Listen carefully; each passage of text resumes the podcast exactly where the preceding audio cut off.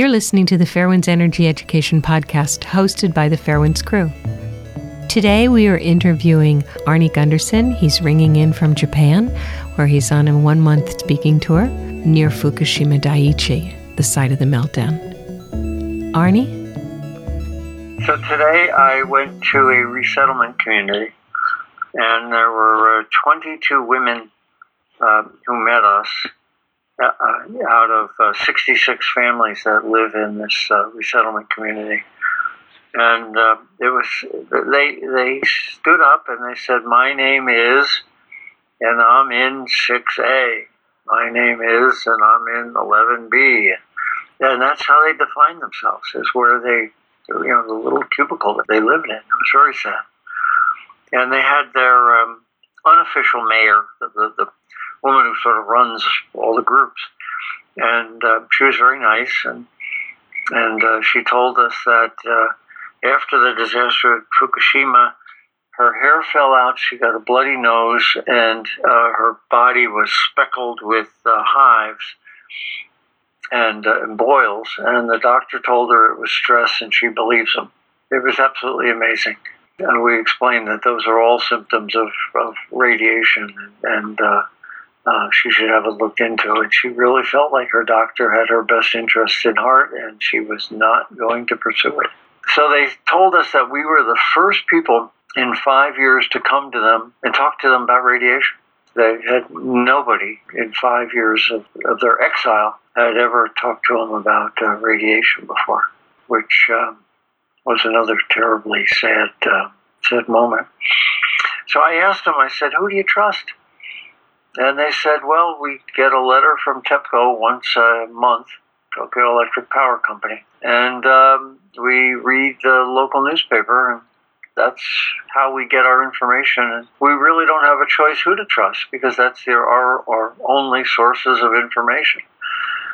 So they are, um, you know, they're isolated. They live uh, as this group of 66, and, and they're insular. They don't try to seek out other other sources of material. So it was pretty amazing. So we asked them um, what it was like. Did they feel isolated from the rest of Japan? And they said some of them have changed their license plates so they're not in Fukushima anymore, uh, so that their license plates show they're from a, another location. But when they drive back into Fukushima and people realize that they're natives, people deliberately scratch their cars deliberately scratch their cars because they're sort of traitors. And then we had the opposite hold true that people didn't change their plates, and when they left Fukushima and went to other areas, people deliberately scratched their cars because they were from Fukushima. It was really sad. They said, you know, it's a, it's a small minority of people, but it keeps you constantly on your toes about uh, who you can trust and, and it, this animosity toward you as if you're the person that caused the nuclear accident. The, the public's animosity is di- directed toward the people that, from Fukushima Prefecture as if they somehow caused the nuclear disaster. Isn't it true, Arnie, that it, after World War II, the survivors of the bombing at Nagasaki and Hiroshima were taunted a lot, and also many of them had to not tell their stories or say they had been at either Nagasaki or Hiroshima because they were the untouchables.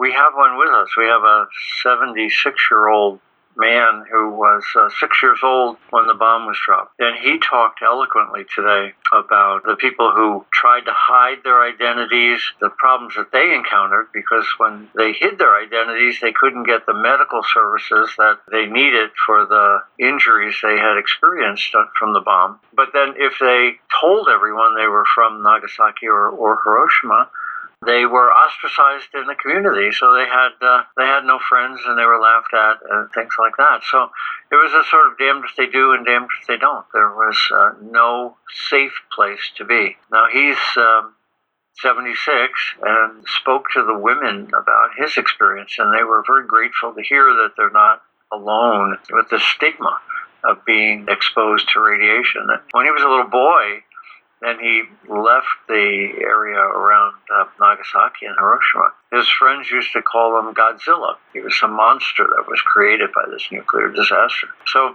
yeah, the stigma started 70 years ago, continues even now at uh, Fukushima Daiichi. So he's lived a pretty long, full life. To your knowledge, has he had any major health issues or um, did he have a lot of treatment as a child? I know that some of the survivors had really a different healthy diet, not Western diet, and were specially treated with vitamins and things, and that seemed to help them recover better. Do you know any of that? He told me that for the first five years after the bomb, he was uh, a medical wreck. He was emaciated and lots and lots of medical problems, which over time he overcame. And uh, by the time he was 20, he uh, he became an Olympic bicyclist. He he was affected by the bomb, and and through good food and good medicine, was able to recover and has lived a full life. So he's a pretty special human being, wonderful man. Well, how does that reconcile with the cancers, the long term health illnesses, and the disabilities that come from radiation exposure, and the people who claim that hormesis and being around radiation is good for you? The hormesis theory is uh, there's no foundation in science to support it, and uh, the National Academy of Sciences uh, would say that hormesis is uh, not founded in fact, but in wishful thinking by nuclear proponents. It's like smoking. Some people smoke and and live a full life, and some people smoke and get lung cancer. And and he's one of the lucky ones. He's uh, 76 and doesn't have cancer and is uh, is active and vital. So it's very much a uh, an individual lucky uh, situation. He was not at ground zero, but he was near enough to uh, to be you know contaminated and experience the disaster. So you know, most of the people at ground zero were obliterated in a, in a flash. So he's a special man.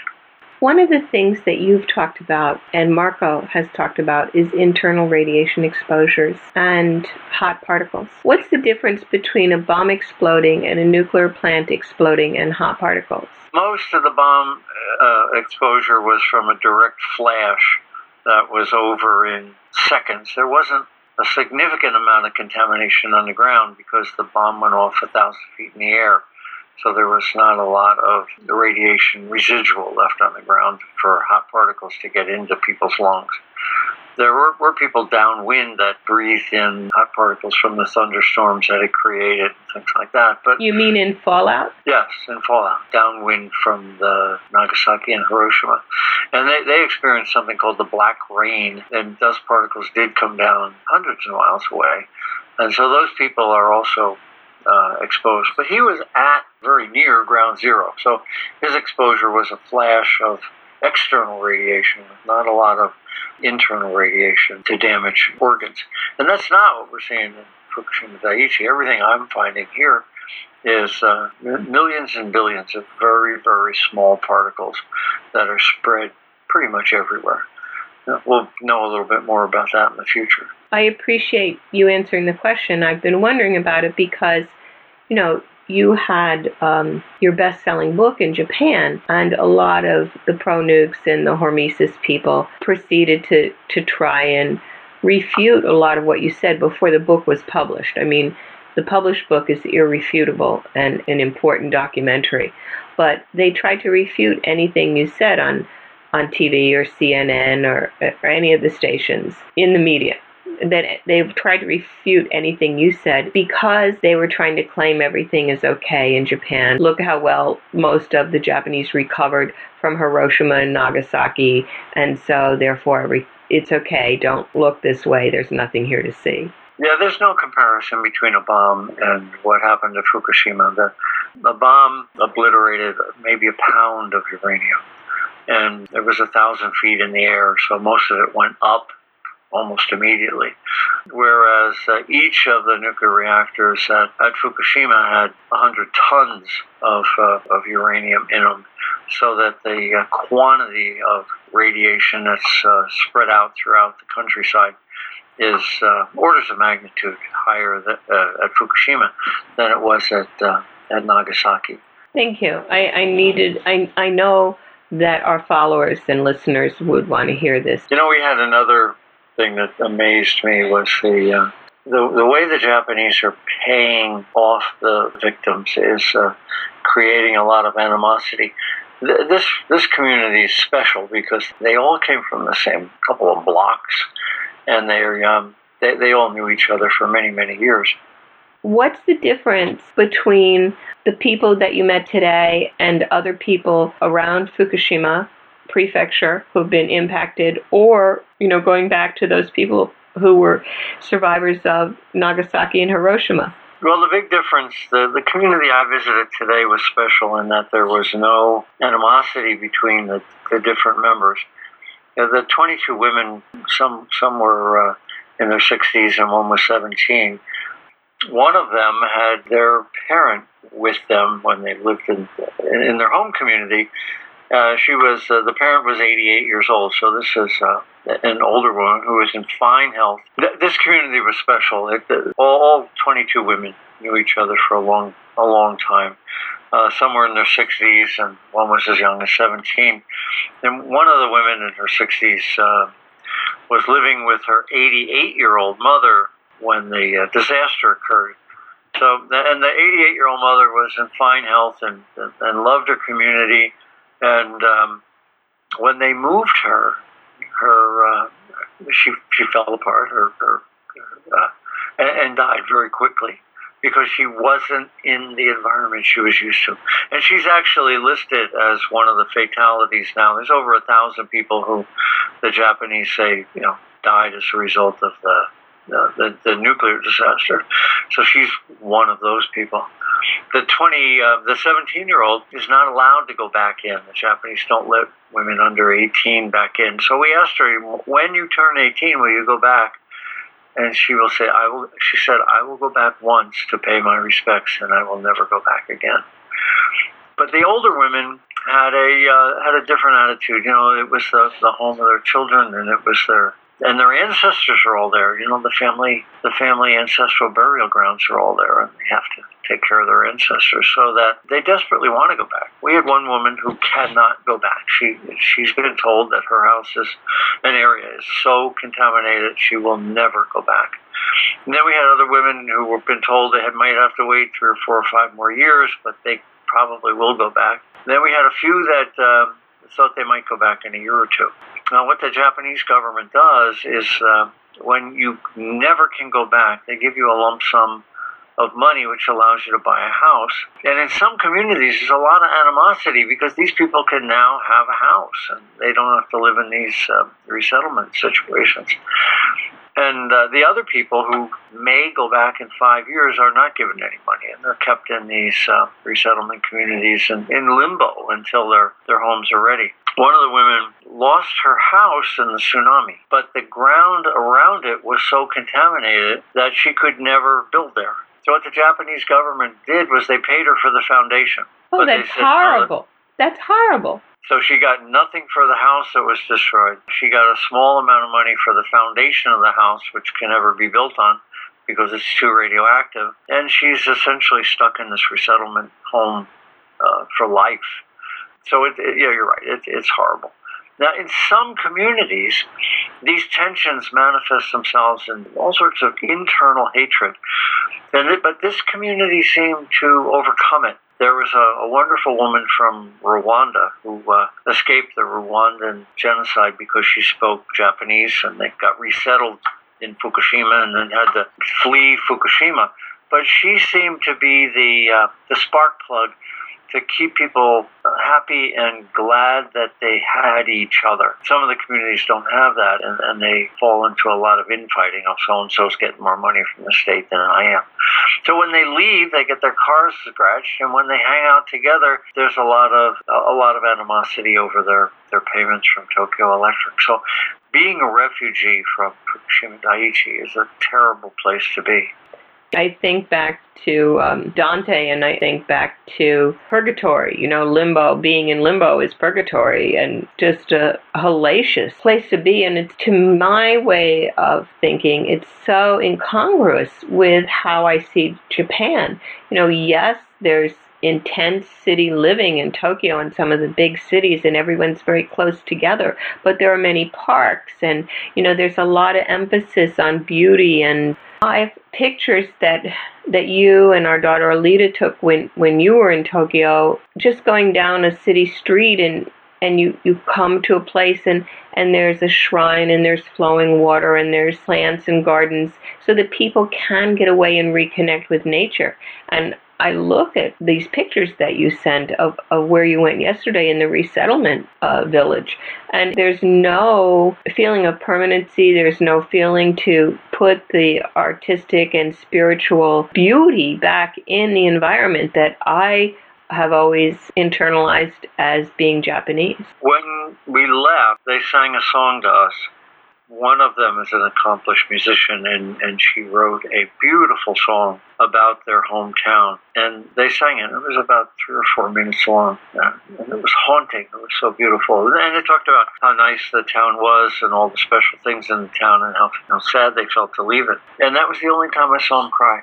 Every one of them broke into tears at the end of the at the end of the song. You know, the scars are deep. They seem to be focused their lives together and uh, that's more important than where they live and, and, how they live is that they're all together. Uh, it's uh, uh, it was very special, but but terribly sad. And after that, we went to see a family that uh, was in the lumber business, and their hillside that they take the lumber from is so contaminated they can't use it anymore. So they have to actually import lumber from around the country. So we asked the, the, the family What's changed for you uh, since the disaster? And their answer was swift. That everything has changed. Nothing is as it was. And then they went and they used to go up into the woods to, uh, you know, to not just to harvest their, their livelihood, the wood, but they they they used the the fruits and vegetables and mushrooms and things like that that were up in the forest to live on and uh, they can't get any of that. They can't eat the shiitake mushrooms. They can't eat the fruits that are that are up there. They can't use the ferns, the salad. There's absolutely nothing in their life that hasn't been torn out from under them. The personal toll.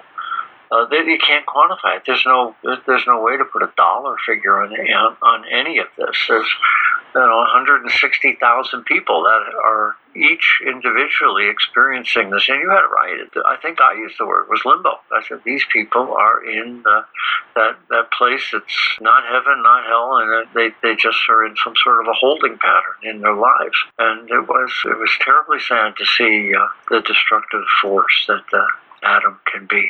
All these women were in their 60s, and, and they said that they would go back because they know they'll probably die of something before they die of cancer. But their kids have already moved on, and their kids won't be back in the village of their uh, that they grew up in. Um, and their kids won't be back to take care of the ancestors. And then their grandkids are, are not allowed back now, and by the time they get to 18 years old, they will have forgotten the village. So the, the keepers of the village tradition are all 50, 60, 70 years old. And when they die, their kids are not going to keep that village alive.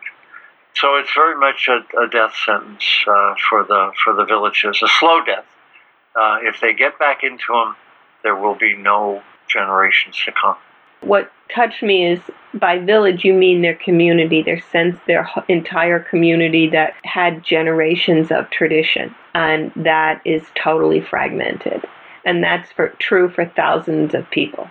Yeah, there's 160,000 people living in temporary housing, and 60 now have been uh, displaced back into high radiation areas, um, but another 100,000 are still waiting to get pushed off and into uh, high radiation areas that I don't believe they should be going back to. That's a lot of people. You that's a, that's the size of a well, you it's the size of a big piece of the state of Fukushima, um, and their lives are permanently torn asunder.